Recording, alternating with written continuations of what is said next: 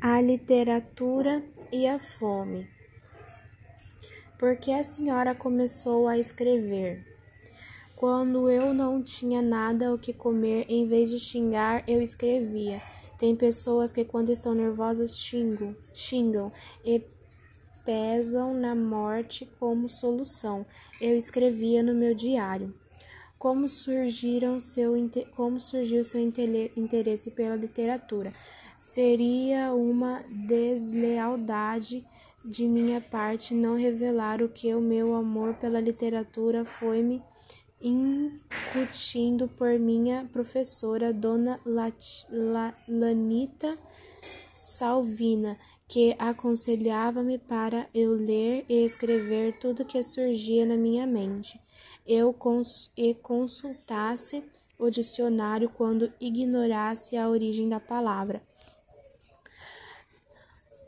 que as pessoas instruídas vivem com mais facilidade. O que significou a literatura na sua vida? A transição da minha vida foi impulsionada pelos livros. Tive uma infância atribulada. É por intermédio dos livros que adquiro boas maneiras e, formo nosso, e formamos nossos caráteres. Se não fosse por intermédio dos livros, que deu-me uma boa formação, eu teria me transviado, porque passei 23 anos mesclada com marginais.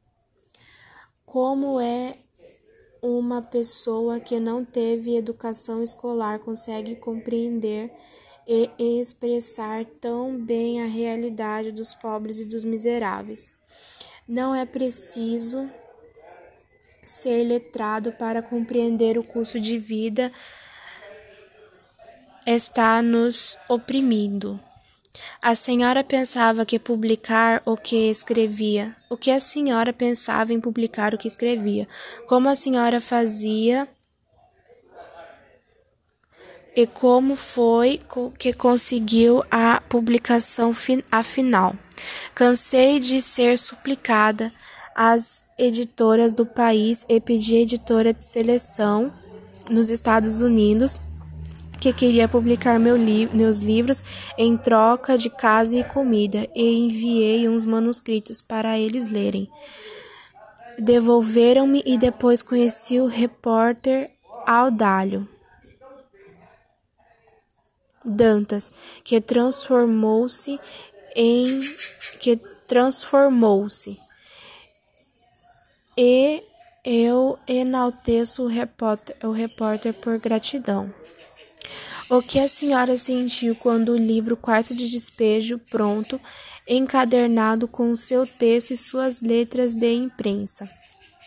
Fiquei alegre, orgulhando o livro e disse: O que eu sempre invejei nos livros foi o nome do autor. Eu li o meu nome na capa. Carolina de Maria de Carolina Maria de Jesus, O Diário de uma Favelada, Quarto de Despejo. Fiquei emocionada. É preciso gostar de livros para sentir o que eu senti. De onde veio essa ideia do título do seu livro? É que em 1948 começaram a demolir as casas térreas para construir edifícios. Nós, os pobres que residimos nas habitações coletivas, fomos despejados e ficamos residindo debaixo das pontes. É por isso que é por isso que eu denomino que a favela é um quarto de despejo de uma cidade. Nós, os pobres, somos trastes velhos. Ao que a senhora atribuiu o sucesso de público do quarto de despejo. Eu não sei o que eles acham do meu diário. Escrevo a miséria e a vida infausta dos favelados. Eu fico pensando, será que o que será quarto de despejo? Uma umas coisas que escrevi há tanto tempo para desfocar as misérias que alcançavam-me, igual o cipó quando enlaça árvores, unindo todos. Depois da publicação, a senhora ficou famosa, passou a frequentar ambientes diferentes da favela, conheceu intelectuais, políticos e gente rica. Foi difícil o seu contato com esse outro tipo de gente? Não, conversamos e eu fui perdendo acanhamento e tinha a impressão de estar no céu. Minha cor preta não foi obstáculo para mim, e eu o e, e não e nem os meus trajes humildes. Chegavam os repórteres entrevistavam-me. Os fotógrafos ficavam lendo trechos do meu diário. E o seu relacionamento pessoal com a favela mudou depois da fama? Muita gente pa passou a achar-me. Eu fiquei rica. Provar procuravam-me como se fosse dona da fortuna, queriam propor negócios malucos, queriam pedir empréstimos ou pedir auxílio. Descabidos, o que me dói é que aproximam fantasiados de honestos, pedem e exigem quase como se eu fosse apenas mãe da Vera, do José e do João. e do José Carlos, mas a mãe de todos pedem e depois não pagam. Mas foi bom mudar para vida, mudar de vida. Es mas foi bom mudar de vida, escapar da miséria e conhecer um mundo diferente daquele da favela. Decepção. Pensei que houvesse mais idealismo, não menos inveja mas aqui não há só muita ambição, mas também o desejo de vencer a qualquer preço, mesmo que os me me meios empregos sejam podres. Quando matei um porco lá na favela do Canindé, alguns vizinhos exigiram um pedaço de carne.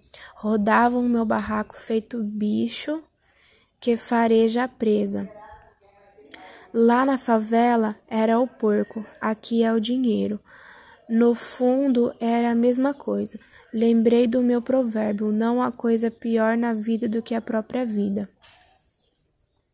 Escrevo a miséria e a vida infausta dos favelados. Em seu livro, a senhora, além de mostrar a realidade dos favelados, fala mal dos políticos e dos poderosos. A senhora, sendo pobre e desprotegida, não tinha medo de fazer essas denúncias e acusações? Eu era revoltada.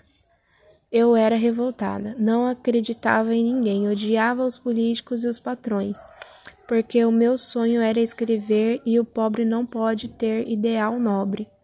Eu não sabia que ia interagir inimigos porque ninguém está habituado a esse tipo de literatura.